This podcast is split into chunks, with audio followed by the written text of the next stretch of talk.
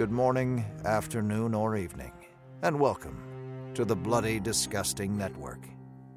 The passage of time will now bring you to something strange, unique, and idiosyncratic.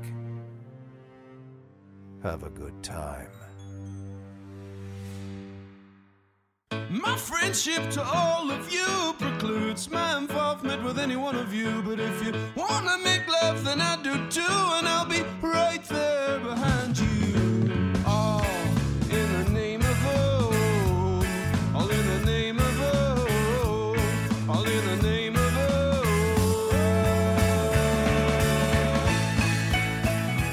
Greetings, constant listeners. You're listening to The Losers Club, a Stephen King podcast.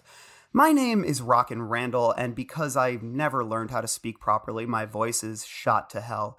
Last night, while celebrating my dog's birthday with friends, I shouted over music for roughly five hours straight. So if my voice cracks or squeaks or trembles during this episode, please, please don't make fun of me. I promise I was talking about Stephen King.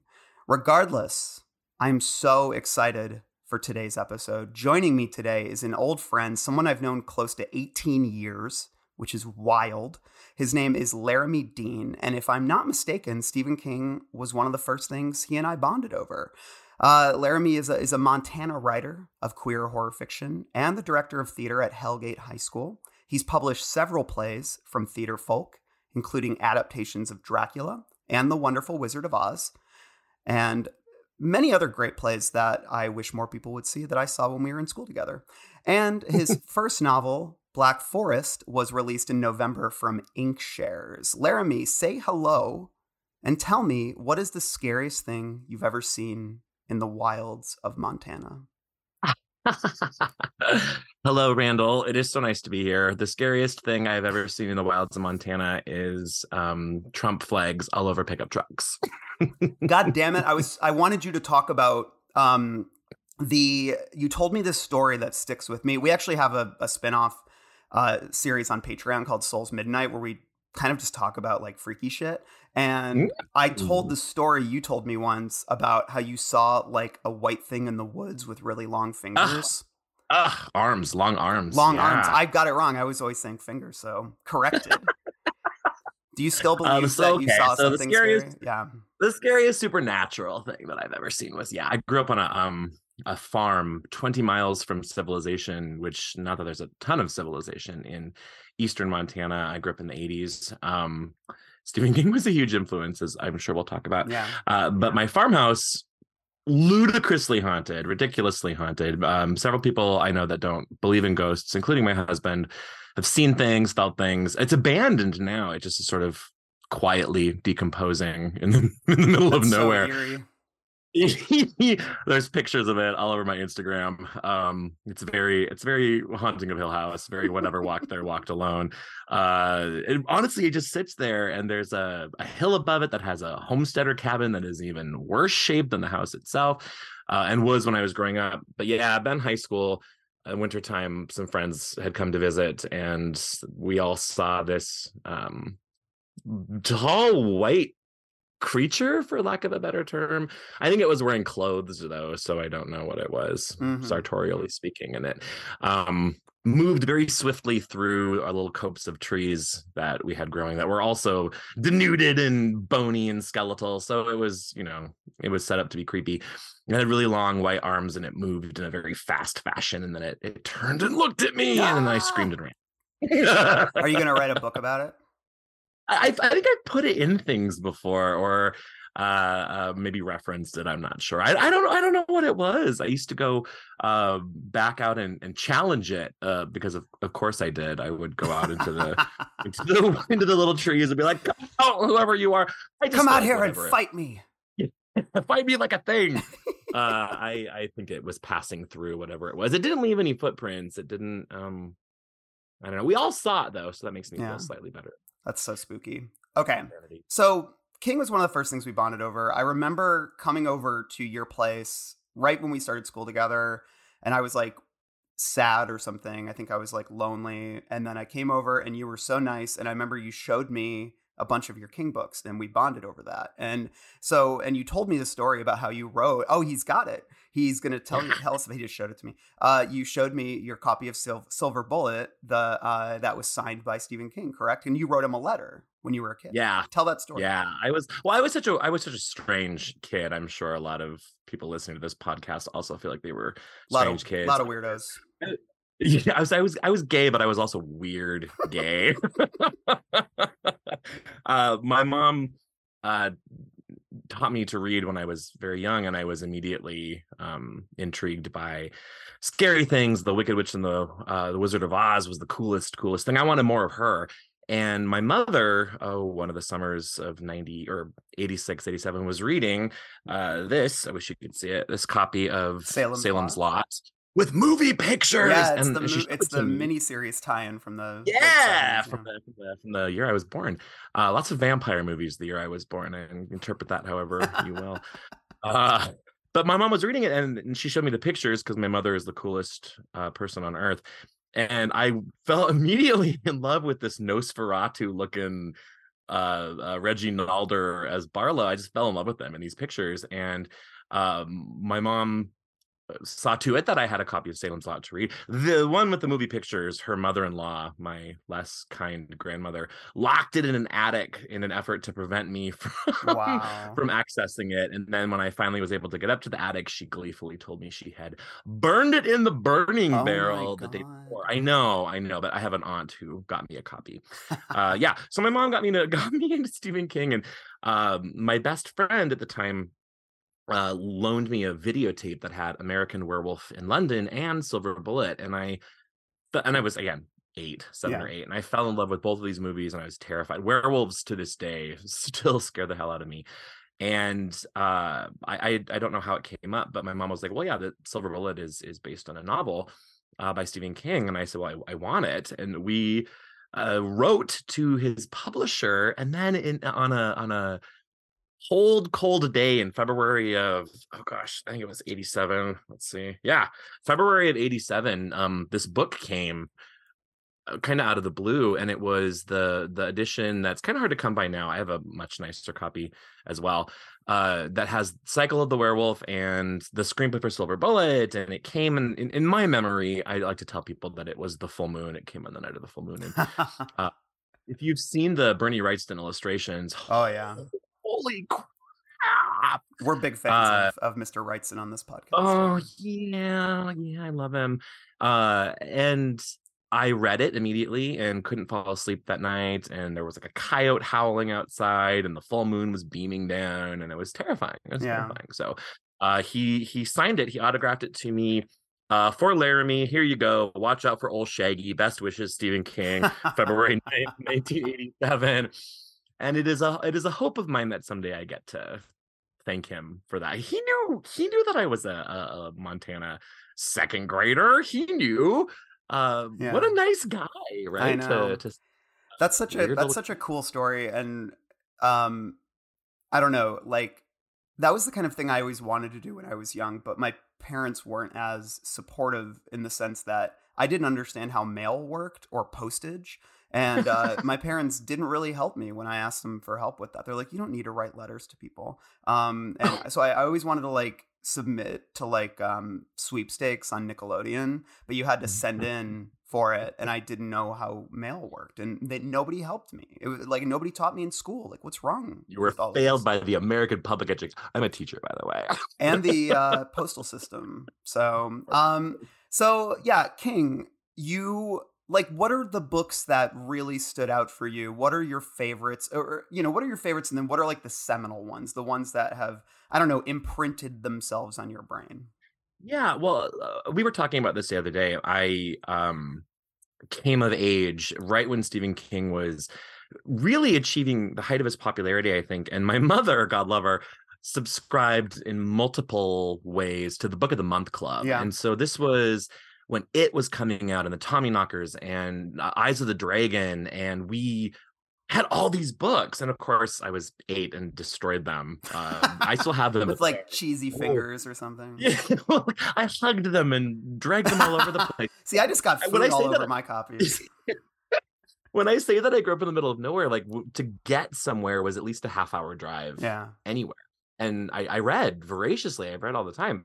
Uh, and so these poor books did not, they did not survive my love. Um, uh, my favorite, my favorite still is Salem's Lot. I'm incredibly devastated that this movie refuses to find relief. It, it bums me out. Uh, And, uh, you know, I was I was driving across, I think our, our first or second year of grad school, I, I drove back to Eastern Montana from Chicago. Mm-hmm. I think it was the end of our first year. And it's a twelve hundred mile drive. And I got real twisted in my brain about how long it takes to go. And I just kept going and going and going. And so by eleven o'clock that night, I've been driving for fourteen hours. Oh, and man. I was listening to Salem's Lot, uh, the, the audio yeah, book. The audio book. And I keep in mind, I've read this book a billion times, but I was driving across, at this point, North Dakota. And if you look at a map of North Dakota, it's a straight line. There's no services. There's no people. There's mm-hmm. nothing human in North Dakota. And I got scared. I was so shocked. I was like, oh, my God. Seems yeah. a lot of scary. I know uh, it I still love has that power. Yeah. yeah. Oh, yeah, yeah, yeah. And the vampires are, they're unsettling, yeah. to say the least. Yeah. Uh, I love The Shining. Um Made me cry the last time I read it. Oh, we have to talk about Elevation too. Oh, you, you read it? Because like, yeah, I did last Fantastic. night, and I, I cried. Uh, listeners, oh! I when Laramie and I hung out via Zoom, I asked, I was like, "Have you read Elevation?" Because we're going to talk about queerness in King, and uh, and he said no, and I was like, "Please, it's only like a hundred pages," and I would totally understand if you didn't, but uh, I'm so glad I did. you did because we can chat about. I that did. One of later. Our bookstores had a bunch of copies, and so I grabbed one yesterday, and I, I read it last night. Uh, uh, let's see. Oh, I, you know, when I was a kid, uh, the Pet Cemetery uh, was really scary. Mm-hmm. I was obsessed with it. I read it. Um, again, I would just kind of drag it with me, my hardcover, my my giant scary hardcover, uh and of course childhood my childhood it was also when they started doing um T V movies, right? yeah. Like uh the T V movie of It. um I just was prepared for this. So, he's got the official edition with uh with uh, with Tim Tim Curry on the front. I don't see that uh, one out very often. I feel like that's it's hard to yeah. find. And my original one vanished into the ages. And so when I saw this at a bookstore recently, I grabbed it. Uh, my mother, oh, she keeps coming up because she's awesome. Subscribed me to Castle Rock, the Stephen King newsletter. Oh, did you yeah. ever? I never was. Oh, yeah, I, I, I didn't know about these things. Like, I wish I did. Yeah. I wish I had them. I might have a couple of it. It was like a newspaper, and it came kind of off and on for years. Uh, that was helpful, helping me understand, um, I think, a lot of what was going on. Yeah. Uh, and told me things like, here, this, here, here's Carrie the Musical, right? Uh, which, which flopped horribly, of course, but it's so fascinating. I'd love to do it someday, but it's, uh, it's really like school shooting-y, and I don't, yeah. I don't know if I want that energy in my life. Well, at least I didn't make um, Rage the Musical, you know. Oh God, I suppose it's not too late. I'm trying to think what else. uh, well, you had mentioned Christine. Um, oh, and Christine. Yeah, yes, and Christine. And I want to talk about that a little bit more. One yeah. of my favorites. Well, it's it's been so impactful as far as how I write about um, um, men. Mm-hmm. Uh, Dennis Gilder is growing up was kind of like my um well, how do I want to describe this, like my perfect man. mm. Uh the way he, you know, he was nice, he was masculine and jockish and, and intelligent, and and of course he's Stephen King's favorite occupation besides writer, which he becomes a teacher. And Uh, I really responded to all this. And so a lot of my writing, uh, Peter Straub does this too in a book called Shadowland that I I really like, where there's like this kind of masculine yet sensitive and intelligent protagonist who is a protector of a um a quote weaker unquote uh queer, can be read as queer character, Arnie in in uh Christine, mm-hmm. uh Dell in in Shadowland. And I really responded to that. And um around the time that you and I were in grad school together, that was a lot of what I was writing, was these uh kind of straight-ish guys who could maybe be who yeah. could maybe bend a little bit.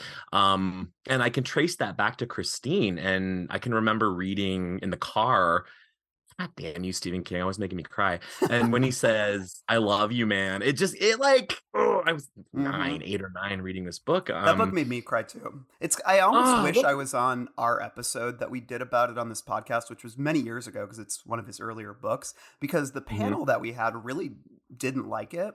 Mm-hmm. And I, and I almost wish that I had like we had one. I wish I was on that episode because I would have been like the lone defender, uh, which I am on a couple. Like I'm the, you know, the podcast Tommy, Tommy Head. I'm a Tommyknockers defender. Ah. And so, uh, but yeah, but Christine is one I want to revisit uh, because it, I was always drawn. I was a big Saved by the Bell kid. I know that's a weird thing to say right now, but I was always drawn to the jock nerd inexplicable friendship. Um, that to me has always been uh, a trope and like a dynamic that I've always responded to. And I think it's because like I had people like that in my life. And, um, and yeah, so I think I want to talk more about that dynamic as it exists through kind of your purview. But I think mm-hmm. first, like I've noticed, and this is one of the reasons I wanted to have you on, um, like over the last several years, I feel like I've really started to see a lot more queer readings of King. Like there's zines that are like kind of devoted to it. There's academic papers, there's essays in places like Tor and Lit Reactor. Um, and I've talked to some, but kind of on the contrary, I've talked to some queer friends who are a little puzzled by this, like, you know, that uh, queer readings of King are a stretch because he's the straightest man on earth. So I don't know, like, where do you land on this uh, when it comes to, you know, applying that lens to someone like King?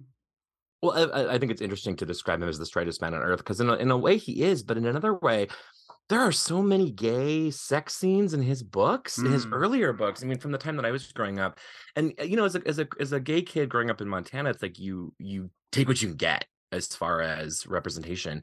Um, and I can remember reading uh, It, and mm. it has a couple of, or at least one, really intense uh same-sex. It's Henry Bowers and and Patrick Hochstetter have that, and then it opens scene with Adrian Mellon, who gets, you know, oh yes, the hate. And I forget about them because, you know, so much of so much of uh, I, I actually found an article I was reading uh before our, who is it, I'll tell you who it's by, um As Gay as Dad's Old Hat Band, which is an expression I use all the time. Uh, this is from horror horror novel reviews dot com, and it's an article by Lois Kennedy. Uh, and it talks about it talks about uh, King's queer characters and growing, you know, being knowing that I was different than the rest of my peers, and and seeing representations of actual gay characters like Adrian and Dawn in It, presented sympathetically in a way. Like the last time I read it, twenty seventeen, I was like, okay, I see what you're doing, mm-hmm. I I see what you're trying to do, um, but still like. the the audience identification characters look down on them and can't take them seriously, and uh you know, King presents them as victims, but that we're supposed to identify with in, in a sense, but also is like um laughable, I think. Sure. And that hurt me a lot when I was a kid, uh because I was like, well, am I like that? Am I laughable? Am I Do I do I get my main character moment, as the as my students like to say these days? Uh, and I, I so badly wanted to write gay characters, and I thought I couldn't. I, I thought, well, I can't because this is what they are. Mm. Uh, and when I was reading, um, King led me to Shirley Jackson and to Peter Straub, who are my two favorite writers. And Straub actually in uh, his Blue Rose series, like Coco, has a main character who's gay, and it's positive. It's not it's not that big of a deal. And so that helped me by the time I was in high school, but definitely younger, um as a younger person reading these books, uh my example I like to use all the time is uh poor oh what's his name, it's escaping me, the hardware store guy in Salem's Lot. Oh, who, yeah, I know who you're talking about. Yeah. Um and it'll come back to me. I'm just like, look it up. Uh uh you know, the guy who uh who let's see um George Midler, yes, George George Midler, who uh, becomes a vampire and visits the high school boys, and his darkest fantasies were satisfied. And there's a not even a subtle com- a sexual component to the vampires in Salem's Lot. They are they inspire sexual urges in their victims. Um, a couple of characters have erections, and so reading that, it's this real complicated feeling that you get as a as a young queer person reading this, going, oh, okay, well, this exists, and it's it's um presented, yeah. but it's presented as as something bad and and dark. Yeah, the darkest fantasies were were fulfilled. Of course, that was nineteen seventy-five, and one of the things, you know, I read I read uh, Elevation last night, and one of the things I do love about King, in this article I just cited from uh, the Gay as Dad's Old Hat Band, talks about how King has been so willing to grow and develop, because um, he's always been supportive of the underdog, right? Oh, yeah. I mean, look at the name of the podcast. Yeah. Um, and I think he's he's always willing to allow himself to grow and to change. I mean, I remember when I was reading Insomnia, sophomore year of high school, I think, when it came out, and there was a, a the first positive gay character that I, for positive gay male character. He's yeah. often supportive of of lesbians, although he's real problematic depictions of of it's always it's always women who are abused, pretty straight women who are abused, and then turn to other women. Mm. Yeah, that is, that's in definitely an Insomnia. Yeah. Oh yeah, and the gay character too. As I remember thinking, oh okay, this is a this is a nice old man. Mm-hmm. Huh. Oh yeah, I remember reading Insomnia, and that was, I think, for me too. I mean, I wasn't, I didn't grow up sort of in, you know, the middle of nowhere like you. I was in the suburbs of Detroit, but even then, I didn't. I wasn't. I you know, it was like I was just like a young straight kid outside of Detroit, and I didn't see a lot of that. Like, I remember being very shocked by the representation, because it's this old man named, not old, but like, you know, oldish man named mm-hmm. uh, Gard uh, or Gardner, I believe. It's not the Tommyknockers character. It's he's like mm-hmm. Ralph's neighbor. But I remember mm-hmm. he was, it was like the fact that he was gay was a very minor part of his character. And that's what I wasn't used to, you know, because in the media that I consumed when I was young, if there was a gay character, the whole, it revolved around the fact that they were gay, or there was something unsavory about them that, you know, um, or something bad happened to them. Do you remember, yeah. did you ever watch um, The Hogan Family? Do you remember no, The Hogan no, Family? I never saw that. Oh my God. Unless you're uh, talking about really... Hogan Knows Best. I watched that. That's the Hulk Hogan so reality show. No, it used to be Valerie. It was it was Valerie Harper's T V show, and then mm-hmm. she, I think, asked for money, and they killed her and brought Sandy Duncan to replace her. But there was a, a character, uh, uh, J- Bateman, Jason Bateman's best friend, mm-hmm. who, and I thought I had made this up for years and years, and I looked it up. Uh, straight jockish character who gets AIDS and dies, and mm-hmm. I can remember thinking, "Whoa, that's real dark." I almost feel like they showed it to us in some kind of sex ed class in middle school, like a cautionary, yeah. a cautionary tale. But yeah, you know, you're absolutely right. When a when a queer character, when a gay male character particularly was was presented, they um they either had to be sacrificed, or they were weak and sad, and mm-hmm. um, or AIDS was involved to some degree. Or yeah, or a lot when I was young, yeah, that was it was kind yeah. of like those narratives were so uh, prominent, yeah. Mm-hmm. We just watched uh, Scream Queen last night. Have you seen this? You oh really yeah, the the uh, Friday the thirteenth. Is it no Nightmare on Elm Street two mm-hmm. documentary? Yeah, yeah, yeah. Um, uh, the documentary uh, about Nightmare on Elm Street two, uh, and it was it was you know it was uh, Mark Patton who played the the the, the hero, the protagonist. Yeah, in in the second movie, uh, has H I V and has been very outspoken about it, and. You know, he vanished for years and years. He's in after Mexico, that wasn't movie. He? Yeah, to Mexico, yeah. And he came back, and now he's a he's a he is an activist, and he's really funny. But it watching that movie la- or that documentary last night took me back to the eighties and nineties. You know, I was in college in the nineties, and AIDS was still an epidemic, and mm-hmm. it was still scary.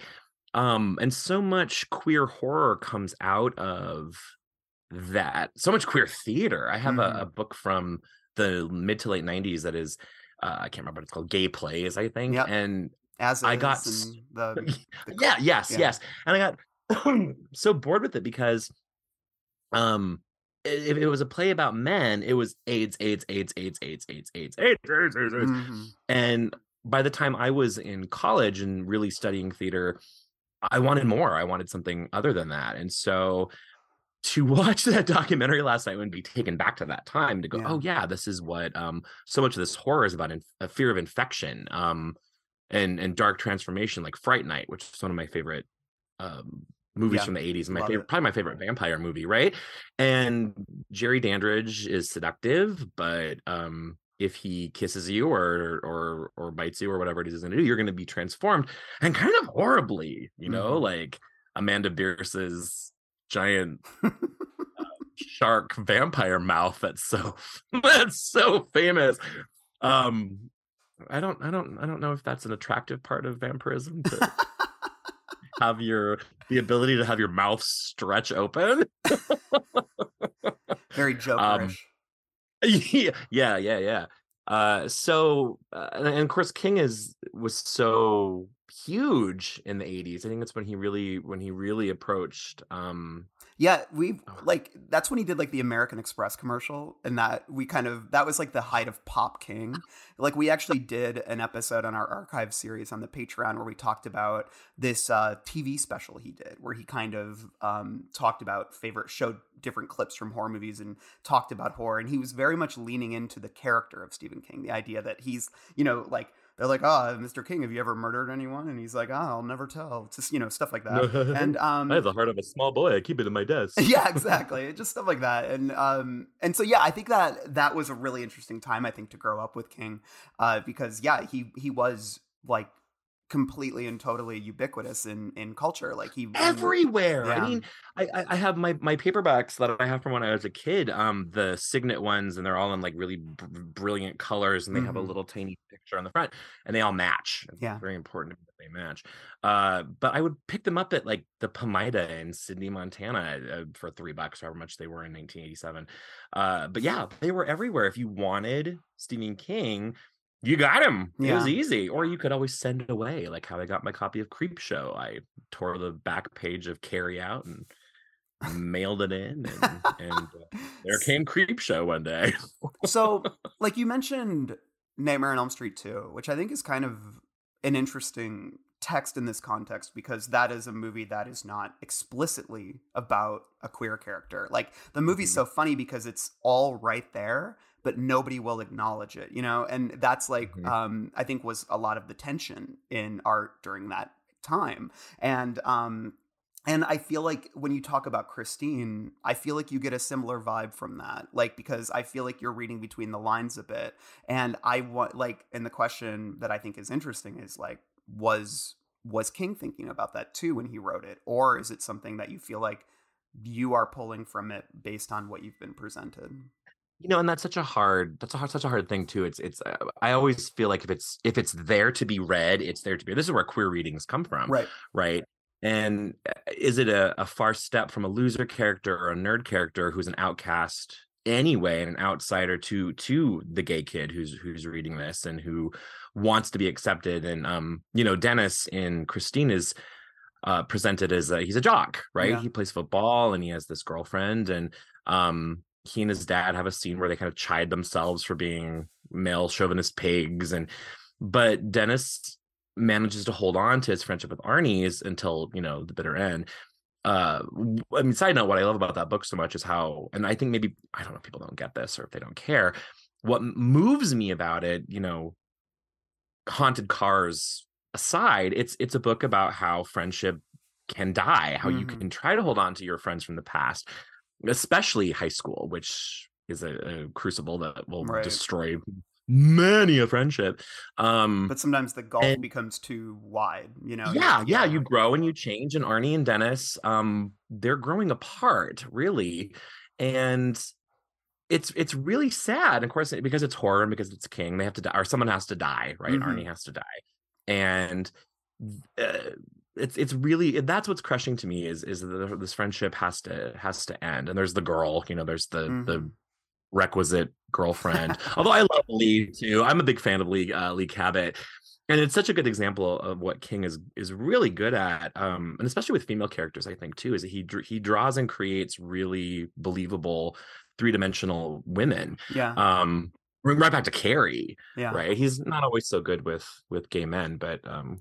He understands mm-hmm. women, it seems. Uh, I see and so I, many I, queer readings of Carrie. I feel like that one really lends itself to that gaze, I think. Oh, right. I mean, and that was the thing, too. It's like, I mean, she's this kind of witch character, right? She's picked on, she's bullied, and then she draws upon her her power to smite everybody. Mm-hmm. And then she feels bad about it, kind of. But you know, and this is this is the thing. This is why characters like Carrie or witch characters are so popular with queer people, because we we often feel that way. We feel powerless, we feel bullied, and you know, everybody wants to have the ability to to if not get revenge, to at least say, hey, you know, stop pissing on me in the shower, right? right. Yeah, I, I'd say like um when I when I think about your work, and I think something that you specialize in is sort of queer readings that um, examine the queer as monster. Like, am I mm-hmm. characterizing that correctly, or is my straight? Mm-hmm. Yeah, absolutely. Okay. Absolutely. Monster queers. Yes. And I, holding onto the horror can be, can be difficult. Um, uh, I, I always tell my students to like, write the stories, write the books, write the plays that you want to read. And that's what I finally started doing. Uh, my current work in progress is a book called Witch Bones. And I actually wrote, uh, started writing it my senior year of high school, and it was called Circe's Daughter. Mm-hmm. And it was about, it was very, it was about a witch and boy who betrays her. And really, I wanted it to be a book about a dude and the boy who betrays him. Yeah, yeah. And, and how he can, you know, carry, carry like, and draw upon these powers. And I didn't have, I didn't feel like I had the permission or the ability to publish something like that at the time. And so now uh, queer horror is still not as prevalent. Uh, my friend Steve Berman I, I, is a great horror writer, a great queer horror writer. Um, but for the most part, it's a sort of like, uh, uh, I feel like the horror genre is still a specialty. Yeah, uh, yeah. My husband right now is reading, there's a glut. I mean, there's a, a billion of these kind of queer rom-com, gay male rom-com books that are out there, and he devours them. Mm-hmm. And it was not a thing that was available even a couple of years ago. Um, and I, I honestly don't know of any other writers in Montana who write queer horror. I keep saying, if you're out there, get a hold of me. Well, hey, this is the gap for you to fill, so... Um, yeah, I mean, but, you know, but honestly, we're we're uh, my like the I don't know when I was in Portland, Oregon last week, the bookstore that I was reading at, the guy was like, "And Laramie Dean is a pioneer of Montana Gothic," and I was like, "Hell, hell yeah, embrace that! Put that on your next book, man." I mean, but, you know, but it, but it is something I'm really fascinated. Not just the queer part of it; I think that's connected. Uh, what it is like to be gay in this small, small. I mean, rural isn't even the right word. Mm. I, I really wish you could see where I grew up um, and how the winters are. You know, my my junior year of high school, it was sixty below routinely the, the winter of ninety, ninety-five, ninety-six. And I mean, it's it's it's really fascinating to me and, and creepy. You know, these these homesteaders came and they brought their own legends and, and myths and and, and uh, uh, beliefs to... Mm. to Eastern Montana, and they're kind of gone. Like yeah. there, it's hard to live out there. There's not a lot of, of reason. And I said, the winters are ridiculous. Yeah. winters yeah. are ridiculous. And there was a huge drought when I was a kid too. That was kind of the other thing. Uh, but this idea of these abandoned houses and going out there and, and doing things is, is fascinating to me. And just from a, a queer perspective, because there's nothing like that yeah, yeah. right now. And yeah. I, I, enjoy doing it. um I've seen a lot of criticism of King when I was kind of looking at the various articles, like the ways pe- way people have sort of written about King and queerness. um I've seen a lot of criticism. I I mean just to, here's a couple Reddit thread titles. Uh are there any positive queer characters in King's work is one. Uh at what point does King stop writing gay men as pedophiles is another.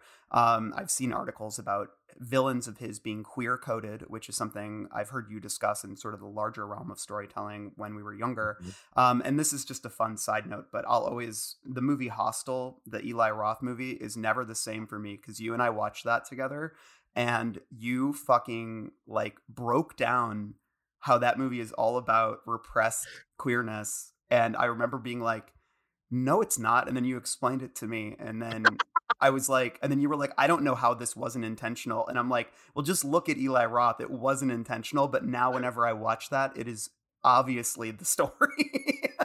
You're welcome. I know.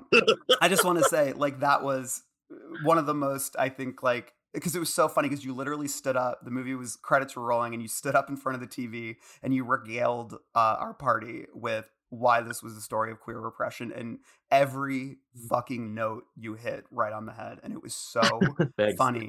So I yeah I haven't seen it since then, but I, my memory of that is that I hated it. Yeah, I, I mean it's I, it's it is what it is. It. I mean I'm I'm a defender of of a lot of like quote unquote torture porn, but I certainly don't mm-hmm. expect other people to like it.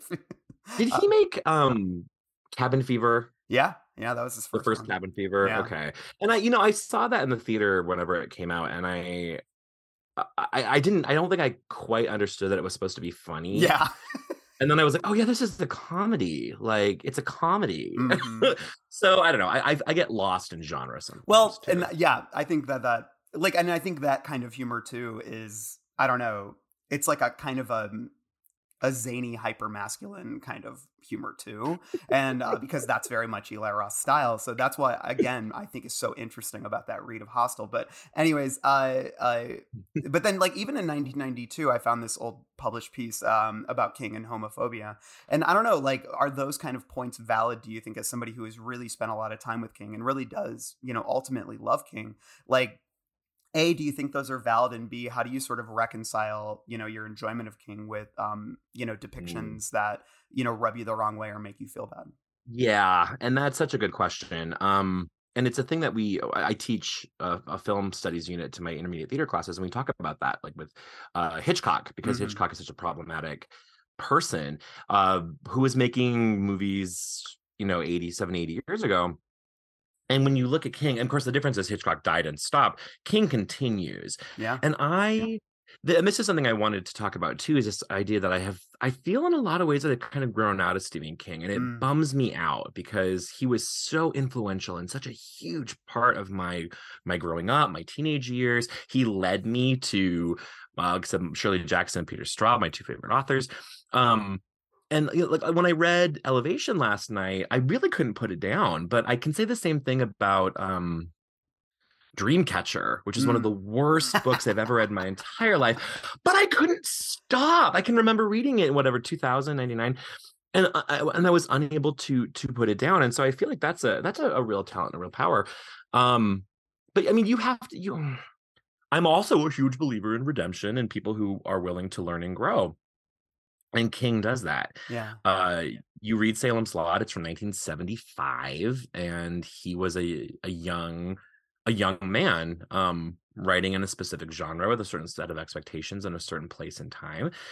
Uh, and he's grown beyond that. I mean, I don't want to be judged for things I wrote when I was, you know, twenty-five. Yeah, for real. I, I would hope that people would say, I've, you know, grown and, and changed. Um, And it's, it's, it, but it is hard to reconcile. That's kind of the other thing. Um, when the pandemic started, I was in the middle of Salem's Lot, and I went from Salem's Lot to Firestarter, which yeah. I hadn't read since high school, but really remember loving. And then I read The Tommyknockers again, which is the same thing. Like, I was obsessed with The Tommyknockers when I was a kid. I Same. I, I read it four times. Yeah. The idea of, of a small town being destroyed and people transforming and becoming the things that they're not anymore. That's what's so scary to me about like the Stepford Wives and Salem's Lot is, you look like you, but you're not you. Mm-hmm. Um, I mean, let's look at Marjorie Glick, uh, played by Clarissa Kay in the nineteen seventy-nine Salem's Lot movie. As a as a human woman mother, she's this kind of like blah, blah. And then she becomes a vampire, and she's fucking terrifying, uh, and, and beautiful and horrible at the same time. Like, I, I will look at pictures of her, I'm like, oh, there's, there's some kind of weird beauty there, but she has those scary yellow eyes and the fangs that if you look at screen captures, they're like, oh yeah, there's there's stuff on them. Like, I've been wanting to revisit on... that miniseries. I I, I watched, oh, you should. Yeah, yeah. Do you remember you know, that I, summer? That's... Do you remember that summer where we watched like we watched all, all of those the miniseries? Yep. That was so the Shining. Yeah, oh, yeah. We watched really the Shining should... one, and we I watched really the, re-watch. the Rob Lowe Salem's Lot. I remember watching oh. that very vividly. You um, know, I so badly want. I I I, I feel like my favorite things have been taken and, and made and remade so many times, and I just get disappointed. Uh, but I want to hold on to them anyway. And I was so, this is my hope for the new Salem's Lot, should it ever be released. Ever let out of the vault. Yeah, please. Like, I have the, I I bought the new, the new movie version when I was in Spokane last summer. Yeah. Um, what was I talking about?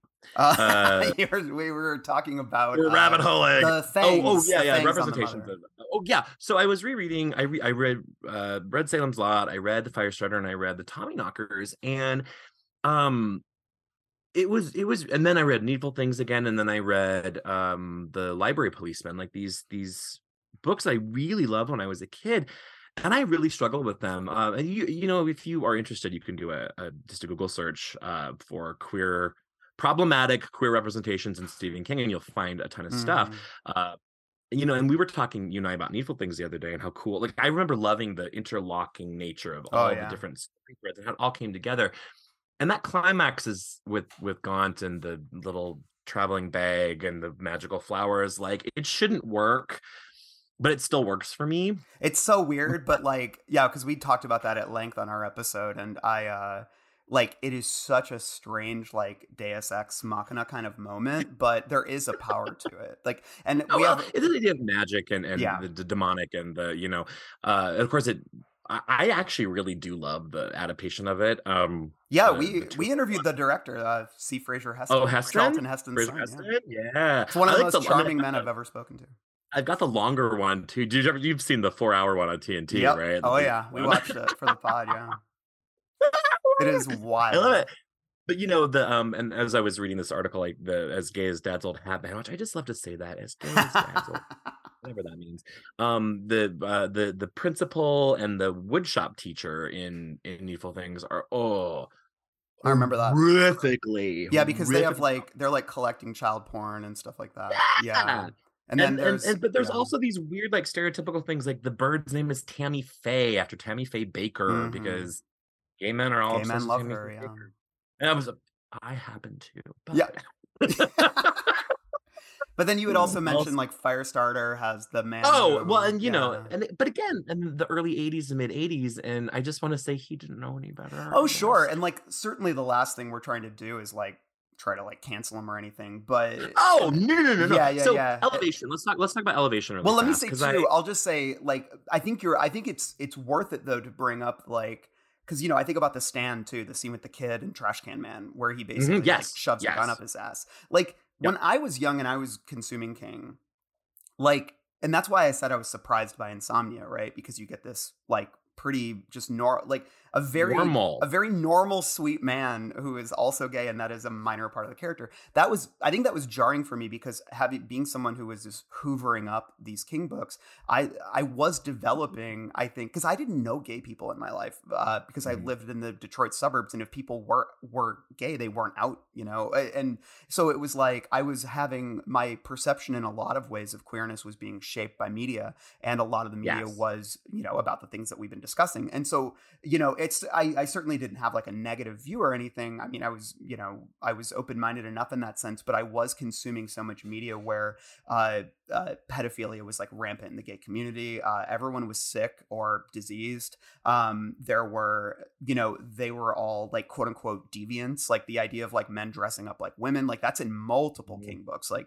the mm-hmm. idea is that men dress up like women in, in not just not just in their clothes, but their underwear. It's yeah, their underwear. The underwear specifically, and then they're usually yep. punished in some way, you know, it's like yes. and then um but then the uh the Stand too was was a really jarring moment for me, because it's so, and I think this relates too, is that King's work is so intensely sexual, um like sometimes to a comic degree, and a lot of people like that's something that we all agree on the pod is like we were all reading these books when we were, you know, same with as you, like mm-hmm. really young, and so a lot of our first exposures to uh you know, sex as as it was portrayed in art was in these books, and it's really and it's not not always the most accurate depiction of these things, and that's why we have a section on the podcast called Pound Cake where we kind of poke fun at these moments, because uh and you know, it's not that he's not capable of writing a good sex scene, he is, but it's like it is interesting to me yeah when you just think about some of these um things that resurfaced again and again, and and yeah, you're right though, there is that evolution, and, and so I do think it's worth it to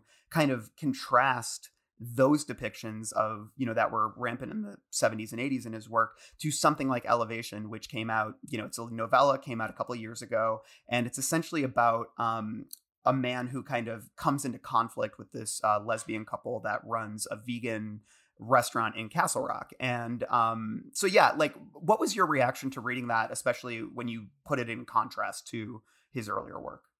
I am so conflicted, because I see all the different sides of things, and I understand, and I I was trying to analyze my just kind of gut emotional responses, because I was reading before bed last night and I got teary, and King is so good at that. When I read um The Green Mile, I yeah. was uh, flying back from from Florida with my mom on an airplane. I was probably twenty-one, and I remember just being punched. Mm-hmm. I sobbed like a baby at that book.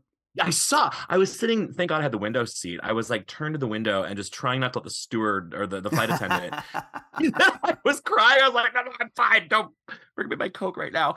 Uh, and I, I felt, I didn't quite feel that emotionally about um, Elevation, but I did get, I get teary because he does what he does so well, which is to create pretty well-rounded characters, I think, in a short amount of time. I liked the doctor. I liked the doctor's wife. I liked the the, the queer couple. I liked mm-hmm. the main guy. My problem is it's a it's a it's a straight white male savior, and I'm so over that in my life. I'm so over that as a reader. I'm so over that as a human being. Mm-hmm. Um, I I don't, don't help us. Well, see, that's that's that was actually my next question, which is uh, because I'm interested in this. Like, do you get Those the sense when you read a book like that that he's almost trying to? Because you know he's heard these criticisms of the way. Yeah, he's well, his daughter Naomi is gay. Exactly. His daughter Naomi yeah. is a woman, and so yeah. you know that that has to be a part of it. Uh, I, I think, I think, yeah. And honestly, then good for him. Like. Not to be condescending at all, but like, yay, thanks. I appreciate but do you that. Think that he like? Do you think that he needs to atone, or should he just let it be? Like, uh, like when somebody does uh, have that, I, you kind know, of, yeah. Because you was, say like uh, you didn't would... want the straight white male like kind of savior. Yeah, yeah. So your issues. So more there's with a the short framing. Story. There's a short story in Is It Full Dark No Stars about a gay man that gets locked in a. Is it a? Uh, a, like port- a porta potty. Porta potty. That's not full. I think that's uh, just after sunset. Yeah, um, that yeah. one. Yeah, yeah, yeah, yeah. Which is kind of when I stopped reading him. Was around those. I just didn't feel. I like. I, had, I oh the out. I read The Outsider, but that was so gross and horrible and made me feel icky. I remember you had a copy of Duma Key in your house when we were in school together, oh, and I ended up reading that a couple of years ago, and I loved it. It was such a minor really, thing at the time, but people, people. I know, really and I really that. love Duma Key. I do love Duma Key. It's scary and it's sad. It make like it makes me again. He does so well by creating these characters that you fictional people that you feel bad when they die. Mm-hmm. Um. And I, I've only read it the once. I like, uh, is it Lisey or Lisey? The Lisey oh, Lisey story. story I like, yeah, yeah, yeah. I like that one too. I just haven't. Uh, anyway, I, I don't. I, I don't know if he needs to atone. If he needs to do this, uh, I do remember reading that short story that w- the, was first person, and it was a gay male character, and thinking it was okay. Mm-hmm. Like, thank you. Yeah, you know, being yeah, aware of yeah. these of these very problematic depictions from. I mean, Salem's Lot's almost fifty. Salem's yeah. Lot is forty-eight years old, yeah. which. Look at the way that the world is. I tell my students, like, when you're going to look at a work of art, you need to understand context, what's right. happening, where is it from, who's the audience, who's the writer. Um, you know, for a joke, it's who's telling the joke and who is the joke on. Yeah. And and I think a lot of times, well, so my husband and I watch The Simpsons um, for dinner mm-hmm. every night. And we watched, like, from the beginning all the way up to the, the whatever season was twenty twenty, and watching gay character depictions. It's only recently, like in the last year or so, that they've become slightly less problematic, slightly less troublesome. Yeah. Um, Smithers is less is more of a person and less of a joke. And I, I don't know, as a queer audience member, I appreciate that. So I, I think to answer your question, I say, yeah, I, I, I am bothered by the white savior thing. But I mean, Stephen King is, I don't know, seventies in his seventies, He's seventy-five, right? And, yeah. Yeah, straight white dude in the seventies. Yeah. So no, I, I mean that, that is something we've discussed on the pod a lot. Is there, especially when when we discuss his later books, it's that you can very much see that he's taken a lot of the criticism that he's received to heart. I mean, this is somebody. Mm-hmm. The thing about King is, like, he publishes everything, right? I mean, well, ostensibly, like, you know that there's like a, a trunk full of unpublished stuff. Oh but, yeah. But remember when he tried to stop? Do you remember that in the nineties? When that's he tried like to around stop where we're at yeah. in terms of our chronological reread is like basically when he finished The Dark Tower, he was like talking about retiring a lot. And then and then like a year later, it's like Colorado Kid comes out. Uh, Cell comes out. It's like he can't stop. And so like that's where we're at right now, which is this sense of like, I feel like it's either inertia or just something is like, I, I you know, it's a compulsion. And But yeah, I do think, you know, that he publishes so much that, of course, there's going to be stuff that doesn't age well, or because he's not, you know, he wasn't being, I think, overly precious about what he was publishing. And he's such a pop writer in the sense that he is always informed by the what's happening in the world at the time, the pop culture of the time, like the prevailing Politics. attitudes of the time, that, you know, a lot of that stuff does come through. I mean, the way he writes black characters in his early stuff we've talked about is, is extremely yes. um, distressing sometimes, but it's like, but it does evolve. You know, he's somebody who really does mm-hmm. like make that, I think, earnest effort to create uh, well-rounded characters. And it's, and I know you feel this way too. It's not so simple as like, why doesn't he just write like a, a nice gay character, like a, a who is who has no problems or something like that? Like, that's not what you're asking for. You're asking for right.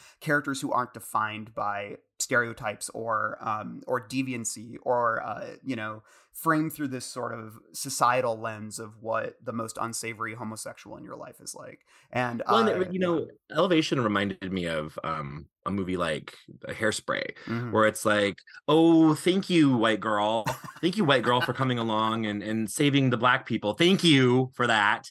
And I felt very similarly about the character um, of of Deirdre, uh, De- De- De- Deirdre.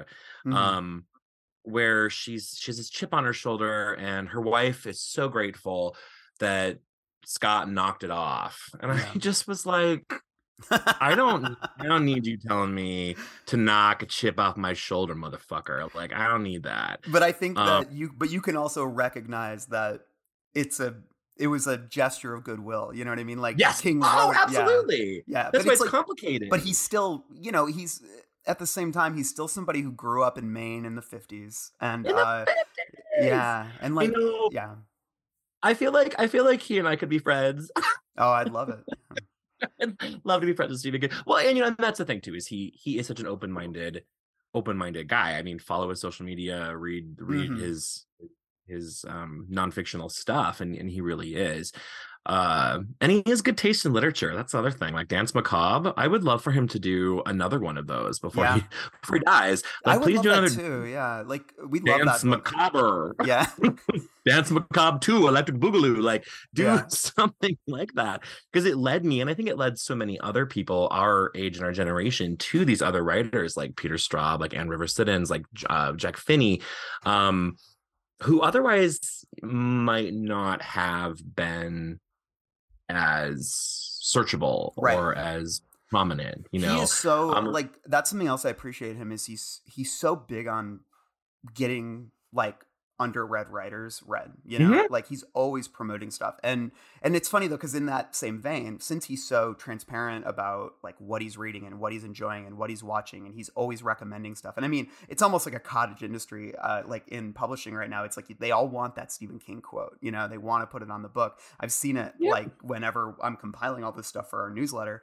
And um, he, you know, it's like uh I, I almost wonder if he, the reason I don't think he could ever write a second Dance Macabre, even though that would be so cool, is I'm not sure he's that into horror right now. I think he yeah. he's mostly into crime and mystery and thrillers. And like, that's the stuff that he's always recommending. And when he talks about the shows he watches and the stuff that he's consuming, I, he does not talk about horror very often. Which and, is maybe you know, why I've, quote, grown out of him, unquote, too, sure. is because I'm not into mysteries and thrillers and stuff like that. I want the supernatural. Like, and of course, people... and I know your audience knows this, they love the universe, right? Mm-hmm. The Stephen King universe. They love the interconnectedness. There were a couple of little Easter eggs in Elevation that I was like, oh, Bannerman. Yep. Oh, yeah. He's he's um, really into, like, now that, I don't know, the stakes are, I think once the stakes lowered, once Dark Tower ended, he got a little bit almost fast and loose with that kind of stuff. Like Billy Summers, which I think is a pretty good book, despite it, uh, you know, being a, a pretty straightforward, I think, uh, uh, crime thriller. Uh, that's got references you would not expect in like to the larger hmm. King universe in a book like that. Like, I think he's really, and then also his book, I would say if there's one you should read, if you're into the supernatural, even though it was released under Hard Case Crime, his book later has a really strong hmm. supernatural horror bent that I think, I think it was only published under Hard Case Crime by for contra- contractual reasons. It's more of a horror novel, and it has a really, really strong tie to, I'm not going to spoil it, but a major uh, King work. And it's it's really, I actually quite like it. It's pretty good. And it's only like well, two hundred fifty, still, three hundred pages. So I still I still love all that stuff too, you know, I mean, mm-hmm. as much as it's, and part of part of my my quote, and I'm going to put myself in quotation marks, quote, growing out of them, unquote, could be that I read it so much. Yep. But I feel the same way about things like Buffy the Vampire Slayer, which I was such a huge fan of and was such a huge part of my development in college. And I just Yeah, I, I watched it pretty constantly from nineteen ninety-eight until two thousand ten, mm-hmm. and I it just could be that I overdid it. Yeah. You know, I've read Salem's Lot probably twenty times, maybe right. more, and I picked it up this fall to try it again, and was like, oh, I just I just know this so well, which is maybe yeah. why I like it. Re- release the movie. Release I think that's that. so. Yeah, and I think I've heard that from a lot of people too, even people who like still kind of continually listen to the pod. Even though they'll say I've kind of grown out of Stephen King, but I think that even once you've done that, the nostalgia factor, like having mm-hmm. conversations about it and stuff like that, is still enjoyable, even if the work itself is not something that you necessarily want well, to revisit. Look at Silver, look at Silver Bullet, right? Which yeah. um, was so shat upon when I was a kid. And I have loved this movie because it reminds me, I know it's filmed in Virginia or West Virginia, but it, it so much reminds me of my little hometown where I grew up, the way that the people are. Uh, of course, it's the mid eighties, so they look like how I remember right. these people. Uh, I know, like, I love Everett. Like, I wish we could get another Everett McGill. Like, nobody looks like that in movies anymore. No. And that movie, it was so critically, critically panned. Yeah. Um, and now there's. A, yeah, it has. And I, uh, my husband got it for me. Um, on Blu-ray for Christmas a couple years ago, and I can watch it. It's one of those movies I can just watch it again and again and again. I can watch it once or twice a year, uh, and I know it by heart. Megan Follows, holy crap, she's amazing. Yeah. Um, the fact that both the boys are dead bums me out. Um, but there's, you know, the scene that really stands out to me in that is the fight between Gary Busey and the mom mm-hmm. uh, while after Marty goes to bed. It's like a, it's real. It's like real people, and I just don't know why people didn't see that right back then. I've always kind of been like, is my should I question my taste? Is my taste level questionable? And I'm no. like, no, this is it's human drama, right? I, with werewolves. I don't and think I'm met... sorry. The yeah. werewolf is fucking terrifying. I don't know. People were talking about the werewolf suit. Either. The werewolf's fucking terrifying. People are wrong. They're I've wrong. never met a Stephen King fan who doesn't love that movie. It is yeah, and it's not just nostalgia. I know, like. Like, I actually never saw it when I was young. I saw it when I was, like, in college, I think, for the first time. And I still love it. You know, it's, like, for me, it's a movie that, I don't know, it kind of captures, I think, the the um, the comics, like, the E C Comics side of King a little bit, you know? Yeah. And uh, but with a little yeah. bit more depth, you know? More so than something like Sleepwalkers, which I think was what he was going for, which I know is a rough watch. It's it's funny in its own I way. Want to rewatch that because I haven't seen it since high school. And Please I love do. Alice Krieger, right? And then if listen you... to our episode... Me and Mike were a little drunk during it, and it's a little more chaotic than it probably should be. But how could you not get drunk while watching that movie? Uh, oh, is... I, I want to, you know, I want, I want to give it a shot. Yes, like Alice Krieger, I know her from Ghost Story, the the Ghost Story adaptation, yeah. and she's like the most fabulous human being on the face of the planet. Um, uh, and was it Brian Krause? Is that who plays the the son? That rings the... a bell. I can't remember the exact I, name. I just remember um from the Twin Peaks. Charmed. Movie. He's from the Charmed series, but he's and and Machen and Mick, and I mean like all these these they're they're people that mm-hmm. are are still around.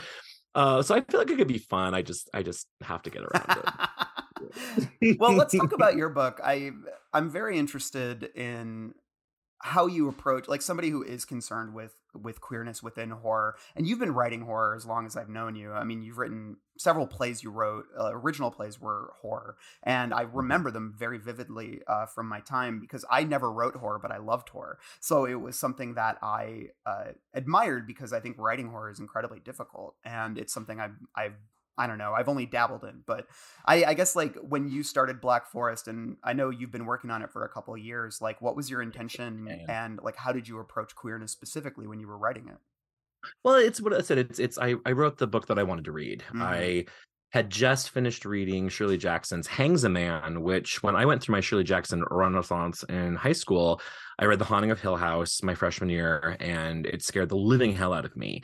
And then I read uh, We've Always Lived in the Castle and The Sundial, and all these, the used bookstores in Eastern Montana were full of her paperbacks. Um, and they're super hard to come by and super rare now, so I'm glad I held on to them. Yeah.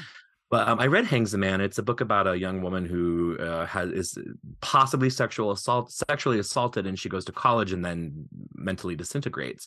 And when I read it sophomore year of high school, I hated it. I, I think I still have a really scathing review I wrote in my honors English class because I hated it so much. And then I reread it. Um, Penguin republished all of her books a couple years ago, and I reread it, and I was like, "Oh, this is amazing! Yeah. This is an book," and it really inspired me because I had just started to teach high school, and I was really interested in. Uh, the journey of my students who would graduate. I mean, Missoula is eighty thousand people, and we have the University of Montana is here. And uh, it's kind of a liberal oasis in the middle of a pretty reddish state right now. Mm-hmm. And these kids would leave, and a lot of them would go far, far away at eighteen, and then come back either at the end of the first semester or soon, or uh, at the end of the year, and they come back to Missoula, and maybe they would go to the University of Montana here, and maybe they wouldn't. But there was always this sense from them and their peers that they had failed somehow. And I thought about myself and how I came to Missoula for college, but I had lived here for three years in high school. And so when I came back, I had friends. It wasn't until I moved to Carbondale for grad school that I really pushed myself. And it was hard. It was really hard and scary. And that first year, I, th- I think about it, I lived in this terrible, broken down trailer. I called it the trailer of broken dreams. And uh, I just That's where watched you a lot be of your Silver Bullet. Yeah. Yeah. Oh, yeah. It was an awful, awful place. I think it's torn down. I think it's gone to the hell where it belongs. Um, but I, I, um, it wasn't until I moved to Carbondale that I really pushed myself like that. And so I tried to understand what it was like. And my, so Black Forest is about a kid named Nathan who, uh, is gay, but he's he's like me. He was a weird gay kid. His best friend is popular and out, and everyone loves him. So it isn't it isn't the fact that he's queer that makes him unpopular, uh, which bothers him. Right. Right.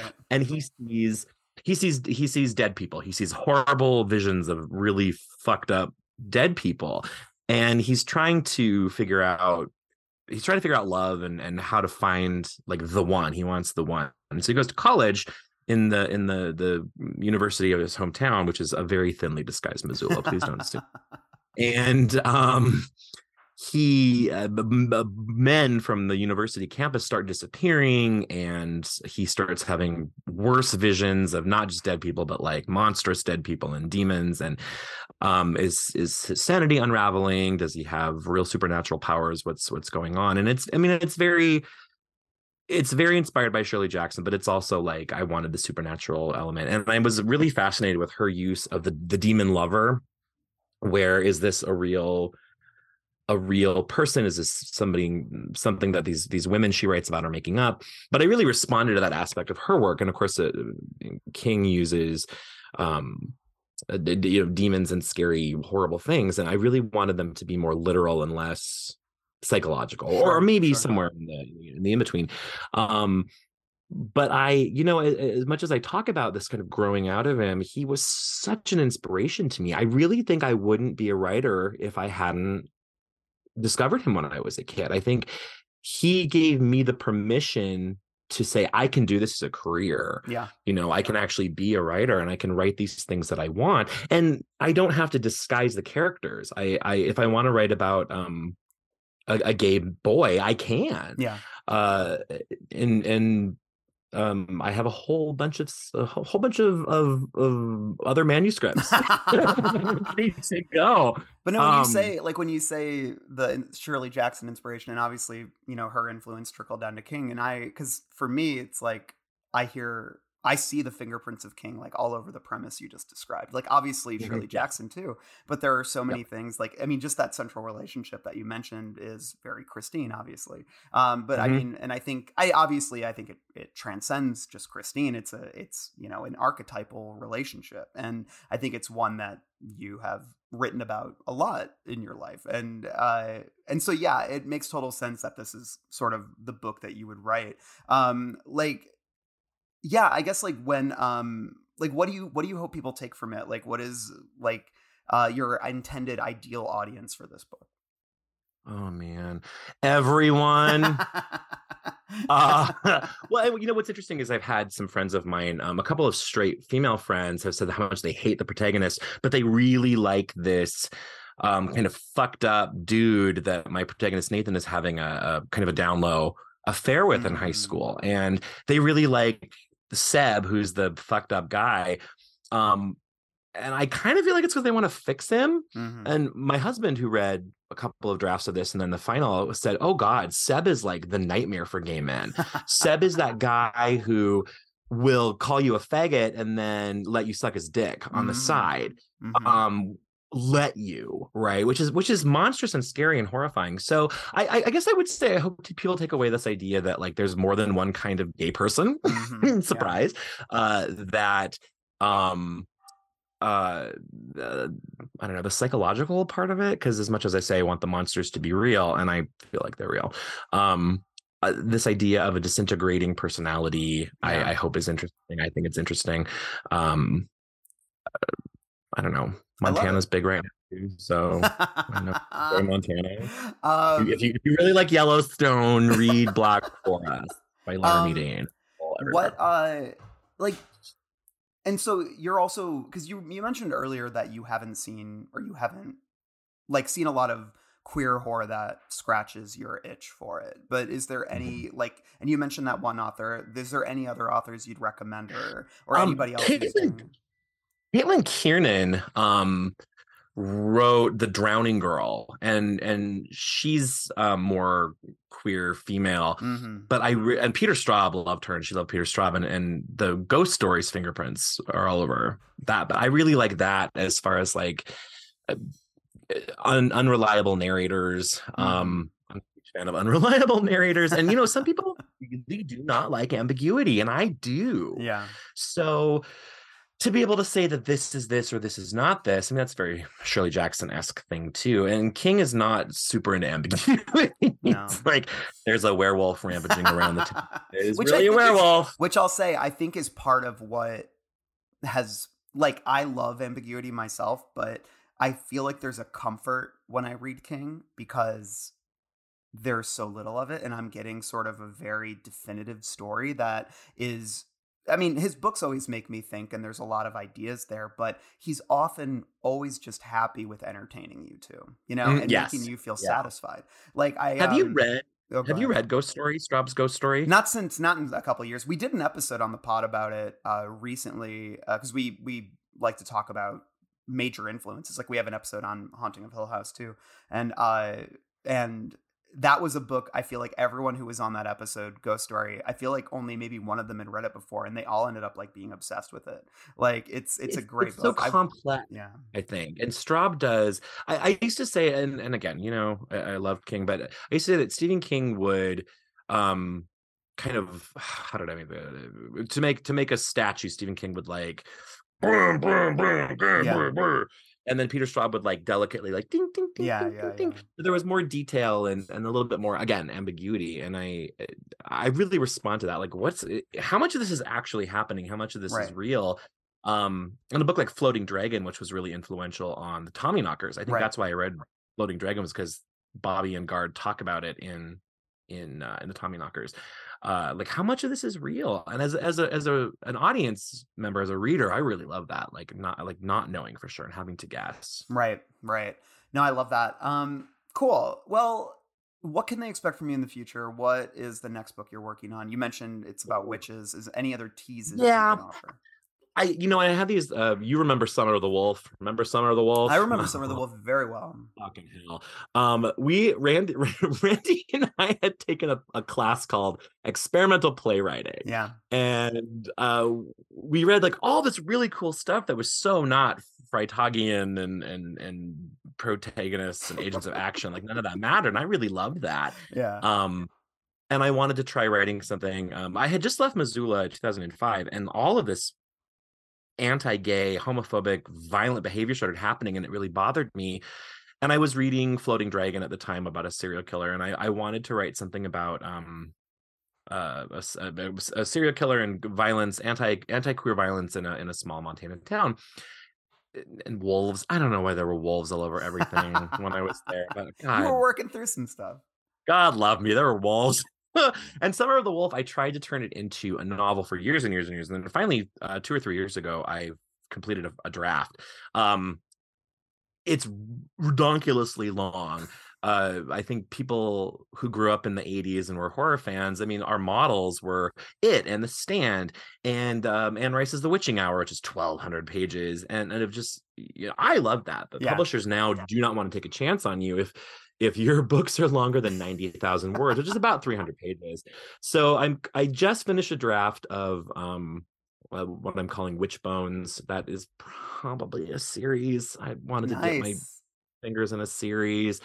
Um, and it's, it's, it's, I really wanted to lean into Montana Gothic a lot more too. So, yeah. uh, focuses a lot on on the prairie and the wind and the darkness and and um but really kind of uh old-fashioned witches, like yeah goats and brooms and and and rotted faces and and uh gay gay gay it's... Are you gonna try to publish Summer of the Wolves? Mm-hmm. yeah yeah and it's it's it's to the point where i'm gonna i'm gonna talk to uh, my publisher and say, nice. Hey, Uh, what do you think? But Summer of the Wolf is is like my baby. Um, yeah. High school, I wrote one hundred pages of a book called Ben that split into Black Forest and Summer of the Wolf. And so Black Forest exists, and now I want, I really would love Summer of the Wolf to exist too. And I went for a, a, a hour long walk yesterday by myself, and I was listening to music. And this is this is how I write, really, is to um to to do some kind of repetitive task I can do by myself, like driving or mowing the lawn or walking. And I was sort of plotting out Summer of the Wolf and think, seeing how I can get it from five hundred pages to maybe like, uh, but I think it's doable. I think it's doable while holding on to the essence of, again, um, it, that would actually be a very Stephen King as a novel, Ancient Evil. I was looking at it as The Haunting of Hill House meets It. Yeah. Kind of with, with I love that. Gayness mixed in. Right. And again, it's, it's nothing, it's, it's nothing that I know of right now. Um these two guys uh want to explore a haunting that happens in this town, and the whole town is haunted, um and meanwhile there's forest fires, and so the whole valley is full of smoke. This is real. This happens every summer here, and you always feel slightly hallucin- hallucinogenic by mm-hmm. the end of the summer, um and so I, I get to, I get to have my question of how much of this is really happening and yeah. how much of this is influenced by smoke. But that's those are the two things that I'm working on right now, and an H P Lovecraft play. Oh shit, that sounds really fun. Is it like an adaptation, right? Or is it about yeah yeah I, I've been working with a, a theater for young people in Oregon, and the uh director uh, they just did my they did my adaptation of Dracula last summer, and then my Queer Little Women, which is called Finding Joe March, they did that last week. And the director said, hey, do you have anything else? We'd really love something about something uh based on H P Lovecraft. And I said, oh, let's roll, let's do me. it. Where can people find you online?